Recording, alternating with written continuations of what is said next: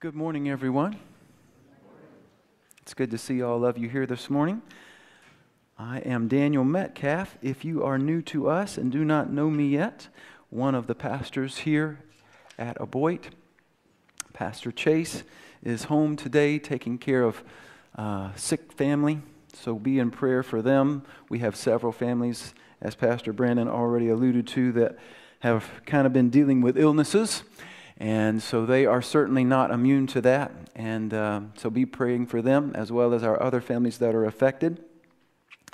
I'm going to be preaching from uh, the book of Acts, chapter 10. If you want to go ahead and be turning there with us, I would invite you to do that. In just a moment, I'm going to call four readers to come up and read our passage for us this morning. But before I do, just to kind of set the stage, how many of you are familiar with Henry Blackaby and the Experiencing God study? Hands up. How many of you have done that study? Keep those hands up. Okay, very good. So, my wife Sarah and I, when we were newlyweds, uh, we were serving at First Baptist Shady Grove, Adamsville, Alabama. Now, if any of us out in this listening audience watching over the internet even have any idea where Adamsville, Alabama is, if you'll get in touch with me, I promise I'll take you out to lunch and we'll have a conversation about that. But that's where we were serving at the time and had a dear, wonderful, uh, precious time there. Lots of great people, as are you. And in that time, we went through this study, Experiencing God. And just to kind of summarize what uh, Dr. Blackaby encourages through that time of study, the idea is that God is always actively working. And that we, as children of God, those who are born again believers in Christ, our role and responsibility, our focus ought to be on trying to perceive where God is actively working and join Him in that work. One of the challenges of following Christ is just knowing what to do and sometimes knowing what to do next. I don't know if any of you ever feel this way, but sometimes it's a challenge just to know what does God want me to do in life? What does God want me to do this week? What does God want me to do today? You guys know, if you have been here at any length of time at Aboite Baptist, we have as a special focal statement for our church the idea of living on mission for Jesus. Okay? Pastor Chase led us to even put that on t shirts. Many of you have those t shirts. And if you're ever out in public, the encouragement is to wear those t shirts. And right on the front it says, Living on Mission for Jesus. My hope in today's message is to help answer the question, and of course, I'm the one proposing the question. I don't know if you think this or not, but my thought is how do I live on mission for Jesus? How do I live on mission for Jesus? So, we're going to have a little bit of a blackabeing, if I can say that, blackabean feel to the message today because we're going to see how God is already actively working in our text in the lives of two men in particular, Peter and Cornelius. We're going to see how their lives intersect as God intended it to. We're going to see His work in each of their lives, drawing them together for His glory, His kingdom. So, I'm going to ask my four individuals if they will to come. This mic is still on, which is why I haven't been standing in front of it. Rachel, I believe, is our first reader. And so, what we have represented in my four readers are four days of time. And the reason why I asked four people to come up and read the text, A, it's long. We're going to read the entire chapter of Acts chapter 10. B, I hope you find it helpful, those of you watching, those of you here with us, to see a representation in a human being as one day's time. Okay? Because I hope that you see this is not just some story, this is an actual historical account of something that truly happened many, many years ago, God actively at work in the lives of two separate men. And so every time a different person comes up to read, that represents a different day in time. Okay? So I'm going to turn it over to them. If you guys wouldn't mind just staying on stage until all four of you are done, and then you guys can go down. There was a man in Caesarea named Cornelius a centurion of what was called the Italian regiment. He was a devout man and feared God, along with his whole household. He did many charitable deeds for the Jewish people and always prayed to God. About three in the afternoon, he distinctly saw a vision, in a vision, an angel of God who came in and said to him, Cornelius. Staring at him in awe, he said, What is it, Lord? The angel told him, Your prayers and your acts of charity have ascended as a memorial offering before God. Now send men to Joppa and call for Simon, who is also named Peter. He is lodging with Simon, a tanner, whose house is by the sea. When the angel who spoke to him had gone, he called two of his household servants and a devout soldier, who was one of those who attended him. After explaining everything to them, he sent them to Joppa.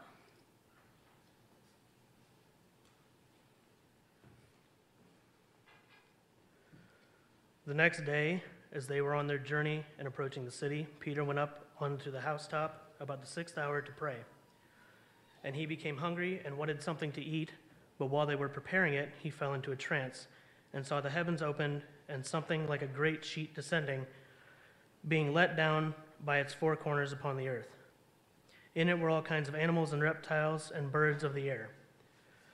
And there came a voice to Peter and said to him, Rise, Peter, kill and eat. But Peter said, By no means, Lord, for I have never eaten anything that is common or unclean. And the voice came to him again a second time What God has made clean, do not call common.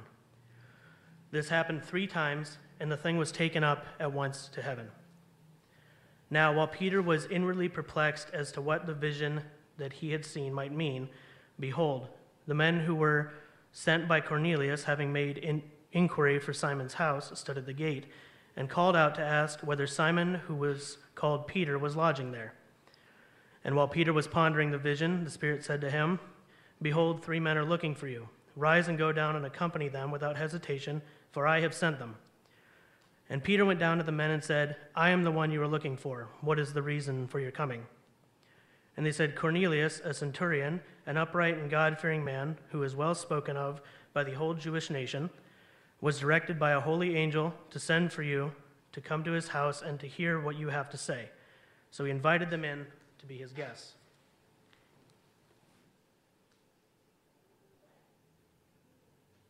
The next day he got up and set out with them, and some of the brothers from Joppa went with him.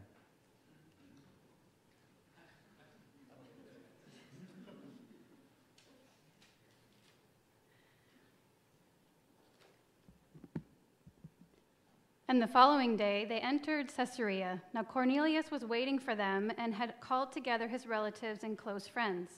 As Peter was coming in, Cornelius met him and fell down at his feet and worshipped him. But Peter lifted him up, saying, Stand up, I myself am also a man. And as he talked with him, he went in and found many who had come together. And then he said to them, You know how unlawful it is for a Jewish man to keep company with or go to one of another nation but God has shown me that I should not call any man common or unclean. Therefore, I came without objection as soon as I was sent for. I asked then, For what reason have you sent for me? So Cornelius said, Four days ago I was fasting until this hour. And at the ninth hour I prayed in my house, and behold, a man stood before me in bright clothing, and said, Cornelius, your prayer has been heard, and your alms are remembered in the sight of God. Send therefore to Joppa and call Simon here, whose surname is Peter. He is lodging in the house of Simon, a tanner by the sea. When he comes, he will speak to you. So I sent to you immediately, and you have done well to come. Now, therefore, we are all present before God to hear all the things commanded you by God. Then Peter opened his mouth and said, In truth, I perceive that God shows no partiality, but in every nation, whoever fears him and works righteousness is accepted by him. The word which God sent to the children of Israel, preaching peace through Jesus Christ, he is Lord of all, that word you know, which was proclaimed throughout all Judea and began from Galilee after the baptism which John preached, how God anointed Jesus of Nazareth with the Holy Spirit and with power who went about doing good and healing all who were oppressed by the devil, for God was with him. And we are witnesses of all things which he did both in the land of the Jews and in Jerusalem, who they killed by hanging on a tree. Him God raised up on the third day and showed him openly, not to all the people, but to witnesses chosen before God, even to us who ate and drank with him after he arose from the dead. And he commanded us to preach to the people and to testify that it is he who, has, who was ordained by God to be judge of the living and the dead. To him, all the prophets witness that through his name, whoever believes in him will receive remission of sins. While Peter was still speaking these words, the Holy Spirit fell upon all those who heard the word. And those of the circumcision who believed were astonished, as many has, as came with Peter, because the gift of the Holy Spirit had been poured out on the Gentiles also. For they heard them speak with tongues and magnify God. Then Peter answered, Can anyone forbid water that these should not be baptized who have received the Holy Spirit just as we have? And he commanded them to be baptized in the name of the Lord, and then they asked him to stay a few days.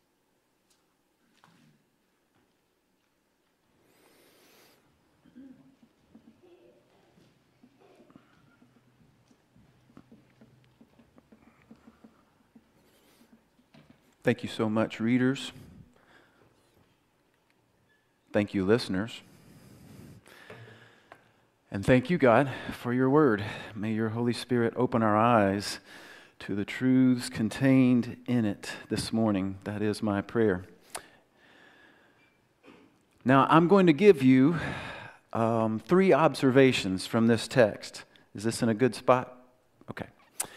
Um, again, I want to remind us the question that we're asking ourselves this morning how do I live on, whoops, not on, O M, that doesn't spell on, on mission for Jesus? Now, you have to forgive my handwriting if that's non legible to you you can write it on your sheet so that it's legible to you. How do I live on mission? And what I'm going to do is I'm going to give three observations from this text. I hope that you find them to be um, naturally there, present, readily available, easy to see. I hope that it doesn't come across as something I've contrived, but is true to what the Word says. Okay? Now, in our text today, we have Cornelius sending three men to go and retrieve Peter. I, I want to give this disclaimer first because we're going to be looking at the lives of both Cornelius and Peter today, but I want to make it clear when I'm asking the question, How do I live on mission for Jesus? I'm, I'm talking to the Peters in the group that is listening to me right now because you can't live on mission for Jesus unless you're one of his to start with. Make sense? Cornelius sent his three guys to go fetch Peter. He didn't go send strangers, they were his guys, two servants and a devout soldier. You don't go on mission for someone unless you're theirs. So, my point is, I'm going to be speaking both to both groups here because uh, I realize and recognize, as is the case pr- probably everywhere and any time that the word is preached, that there are some out here and out here who might fall in the category of being a Peter. You might be someone who has been regenerated by the Holy Spirit. You might be someone who is truly seeking to follow and honor God with your life. And if that's you, the question is, how do I live on mission for Jesus? And everything I'm going to write up here, I hope, helps fuel and further uh, answer that question. But if you're a Cornelius, good news for you, God has the ability to speak to you as well in this message, all three points that I'm going to put up here will be relating also to Cornelius' life. However, Cornelius is not living on mission for Jesus yet. So I just want to make that disclaimer. Does that make sense? Nod if you understood what I'm talking about. Shake if you didn't. Yep, this is the teacher in me. Okay. Enough of you did. So we're going on. This is what I do in my class too. If most everybody goes, I truck on. Okay? I'm going to trust that the rest of you will catch on in a little bit. My three words, and Brandon alluded in the fact of uh, Sunday school today that he's a musician. I'm a musician too. So I like to th- have things that make musical sense to me. The three words today rhyme. I'm hoping that helps you remember them. I don't know if it does. That part might be contrived on my part, but I hope that you find that the rest of it comes true from what the text says. Our first word pray. How do I live on mission for Jesus? Pray. Now, as I said, these points are going to relate to both men. So if you'll go back and look at Acts chapter 10, starting in verse 2, I want you to see that Cornelius is a man of prayer. Scripture here describes him as a devout man, one who feared God with all of his household, gave many alms to the Jewish people, and what, class? Prayed. Prayed, to who? God. How often? Regularly. Continually, my version says. And then verse 3 goes on to explain about the ninth hour of the day. So this must have been one of his regular times of prayer. Verse 2 tells us that he gave alms to the Jewish people, perhaps in his role as a centurion in this Italian cohort, which is like a battalion of soldiers. He's over a hundred guys. He's sort of like a captain, if you will, in this Roman army, as it were. He's rubbed elbows somewhere along the way with some Jewish people and perhaps picked up some of their practices. That's speculation on my part. I don't know if it's true, but somehow or another, he's adopted a practice much like theirs of a regular, methodic time to pray. Let me tell you something. You can't go wrong, follower of God, with regular times of prayer. Now, is that to say you always have to pray at 3 in the afternoon? No, not necessarily. But I do want to encourage us to think about having regular times of prayer. Both of these men had that as part of their habits. I also want you to see in both cases, okay?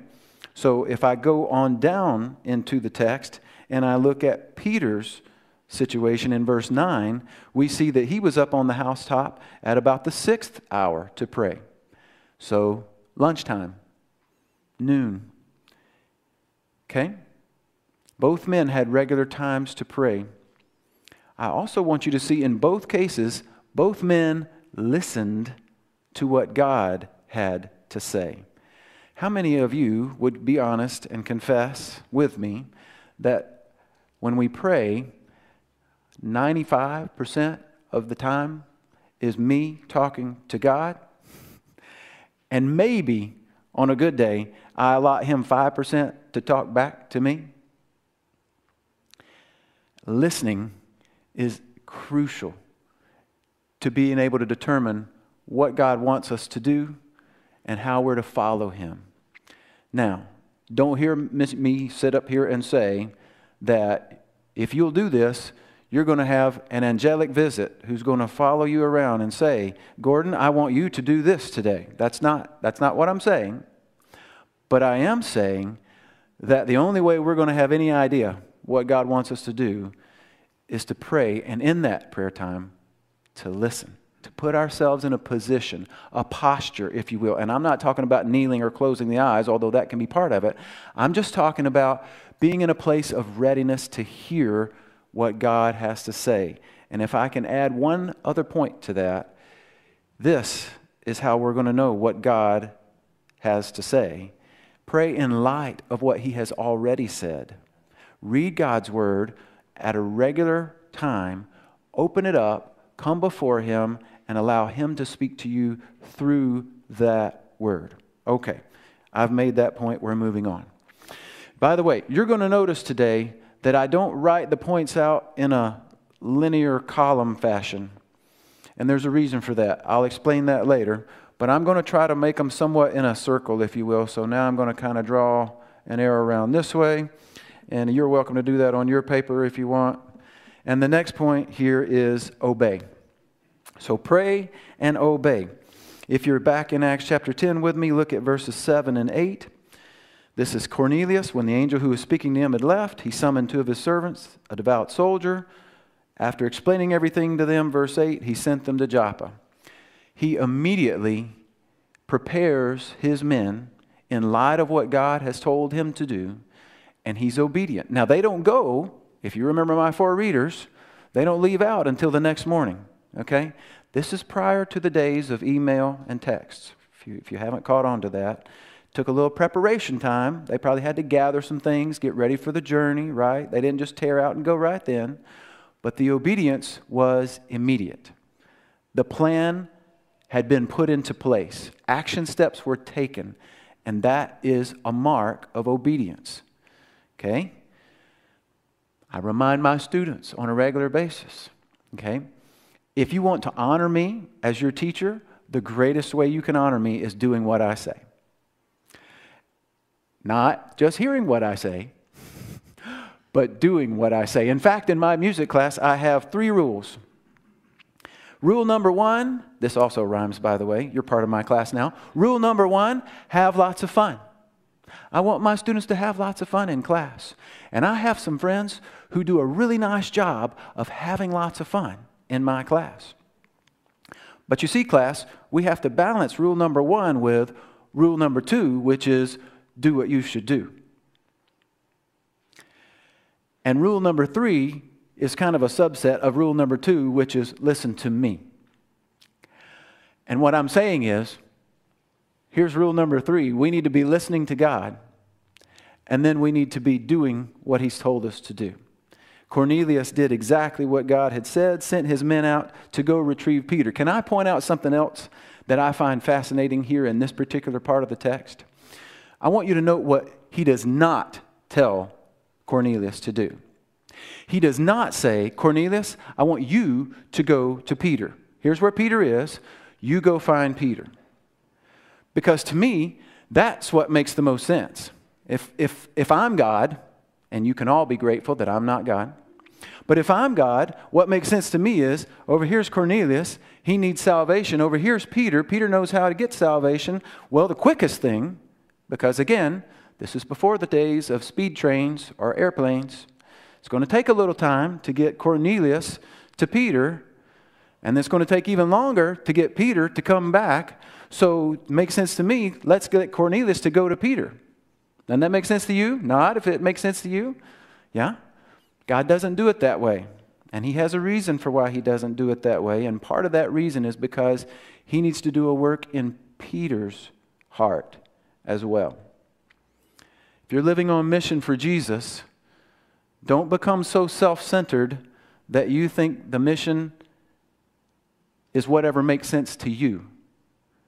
Be willing to obey what God has said, and sometimes what God has said won't make sense. Tracking? Going on. All right.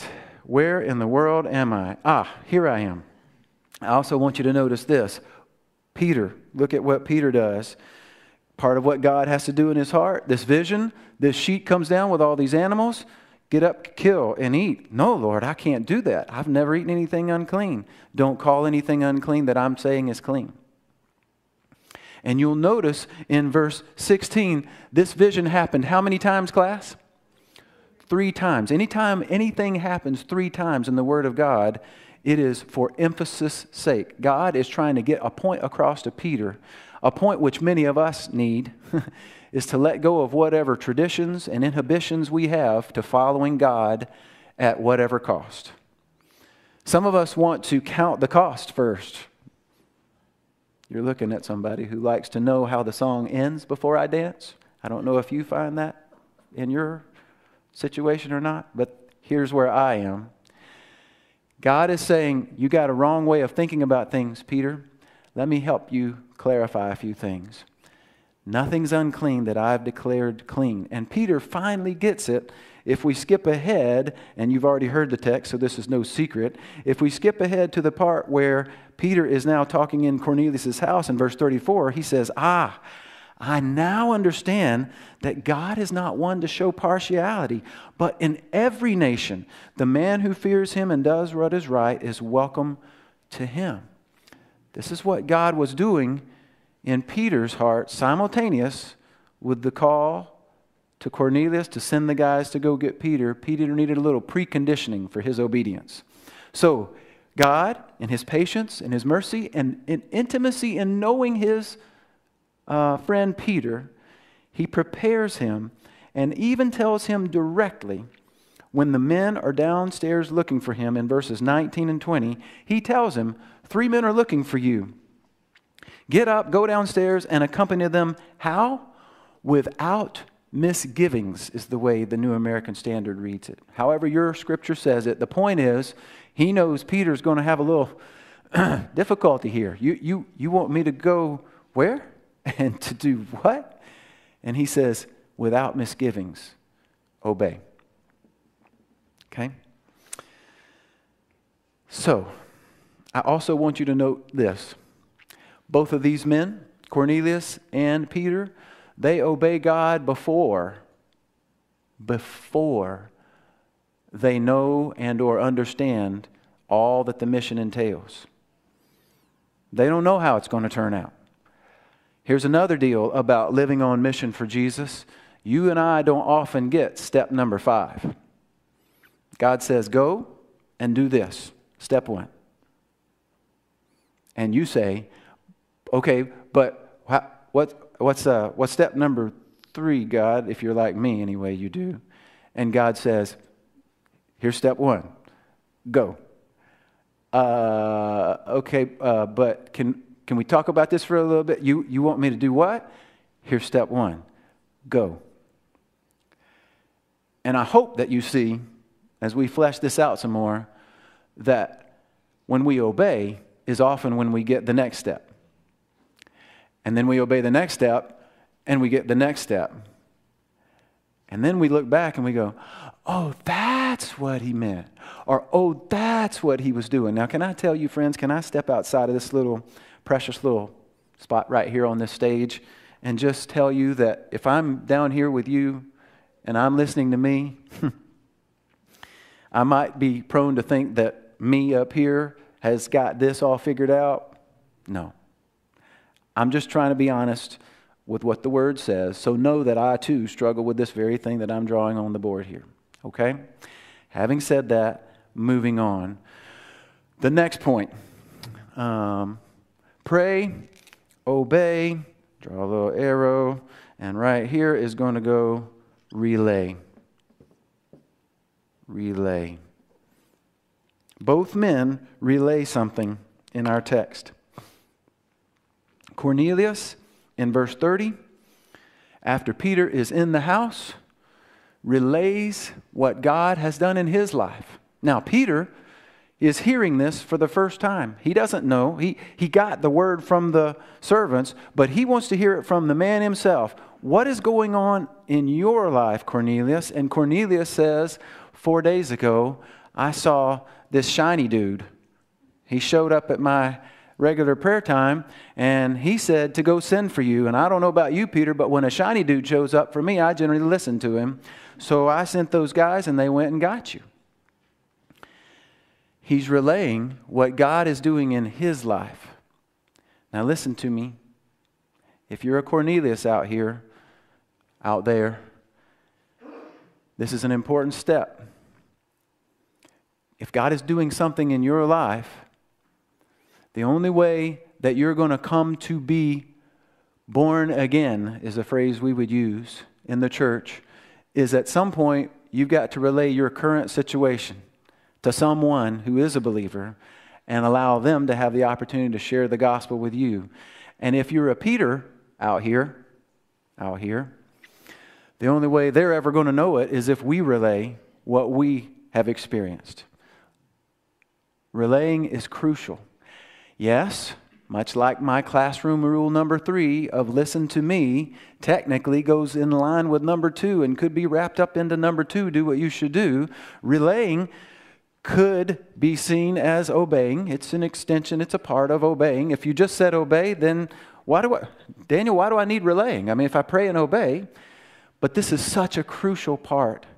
And I use the word crucial at its root word. You know, crucial is the same root word as crucifix.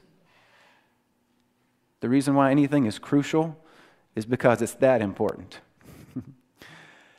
if we don't relay the truth of the gospel, we've missed the whole point of what we've been going after up until this point. Okay? So, we've got to relay. Cornelius relays. Here's what happened. Now, he said to bring you here, and we're all here to listen. what do you have to say to us? And now, in verses 34 to the end, we have Peter relaying the good news of Jesus.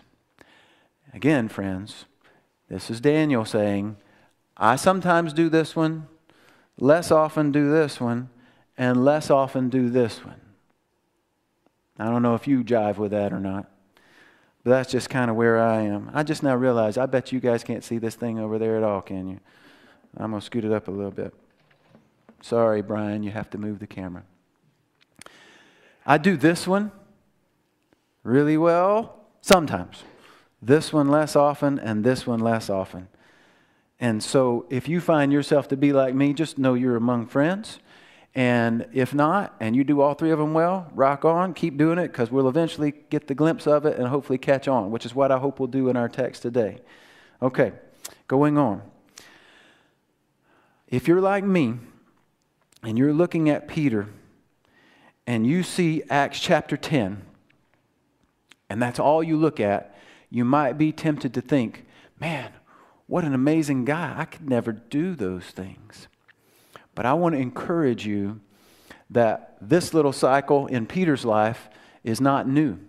If you go back a few chapters and you start reading through the account of what God did through Peter, and the experiences, the miraculous things that took place in and through him to those around him. And every single time anybody would see a miracle happen in Peter's context and would approach him about it, he would always point back to God and say, Yeah, no, that's not me. That's God doing that. And oh, by the way, Jesus is Lord and he would share the gospel and tell what Jesus did. This Jesus whom you crucified, he would say to those religious people of his day. And he would always point back to Christ. He would relay the good news of Jesus.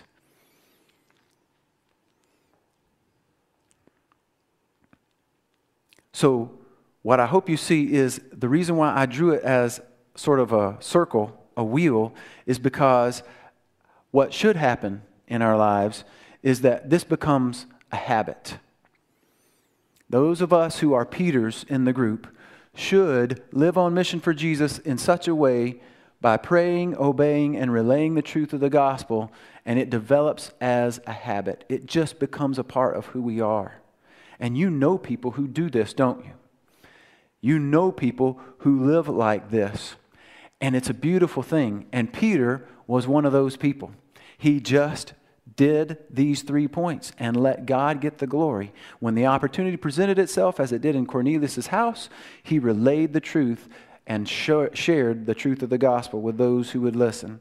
And God, what I want us to see about this whole thing, what's so cool to me, going back to Blackaby, is that this whole thing is really God's work. Again, Peter always would point to God.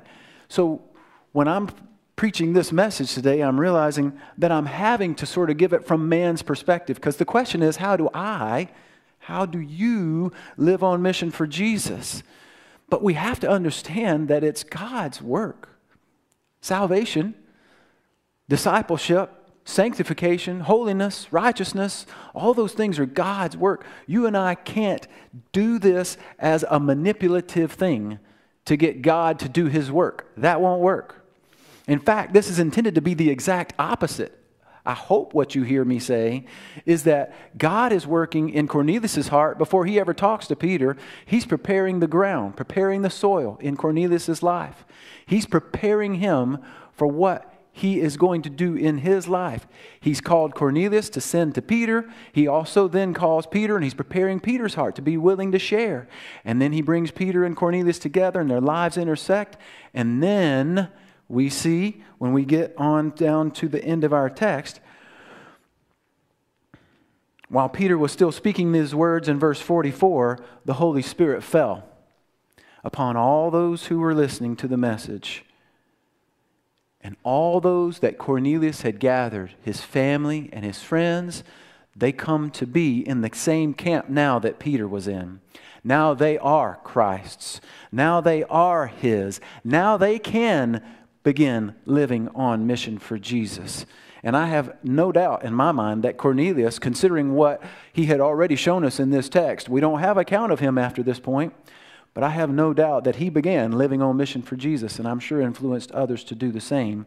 But what I want you to see is the whole thing is God's work. If you're not a part of our Sunday school uh, time, I would invite any of you who are adults to join us right here in this room. Uh, we meet at 9:30 on Sunday mornings, and kind of a recurring theme, if you will, that we've been doing. We're, we're, basically going through Old Testament books of the Bible. If it's a short enough book, we take it in one day uh, and just do a quick overview. If it's a longer book, we might break it up into two or three times. But at any rate, we ask ourselves a set of questions when we go through these books. And one of the questions that we ask ourselves as we think about, you know, in context of living on mission for Jesus is we ask ourselves who the main characters are in the book. And a recurring theme, and all of you who've been here with us in Sunday school up to this time know one of the things that no matter who's teaching, and there's a variety of teachers, but they'll always say, no matter what book it is, the main actor in our story, in our book today, is God. And the same is true here the main actor, if you will, in this little drama in Acts chapter 10 with Peter and Cornelius is God. If you look at, let's buzz through the verses real quick because I've got them real quick right here. I'm going to go through them. Verse 3. Okay, an angel of God came to Cornelius. Verse 13, a voice came to Peter and said, Peter, get up, kill, and eat. Verse 16, this happened three times. It's a constant. He's going over and over again speaking to Peter. Verse 19, while Peter's thinking about the vision, the Spirit is finally identified here. In verse 19, the Holy Spirit of God said to him, Behold, three men are looking for you. And then, of course, we have the context of Peter's message in the end of the chapter where he just recounts what God has been doing through Jesus Christ. This is God's act. So, how do I live on mission for Jesus, if I may be so bold? In context of Acts chapter 10? How do I live on mission with Jesus? Might be another way of looking at that because Jesus is on mission. God is on mission, and our role is to simply join Him. My time has passed, so I'm going to try to sum up as best I could. Hardest part for me in preaching a sermon narrowing down. I got lots of stuff I could say. Narrow it down. Janet already said in Sunday school, if you don't talk fast, we won't get out in time. I heard you, Janet. You weren't talking to me at that moment, but I heard you. If you're a Peter, if you're a Peter here today, out there today, I hope that you'll see that this pattern is one that should be a part of our life. And if it's not yet, be encouraged. There was a time when it wasn't part of Peter's life either. You got to start sometime. Well, guess what? Today's a great day to start. And start here. Pray. And don't just talk to God, listen. Let Him tell you what He wants you to do. You know, I've been guilty in my past, and I know I've done a lot of confessing. They say confession's good for the soul. I should be really good after this.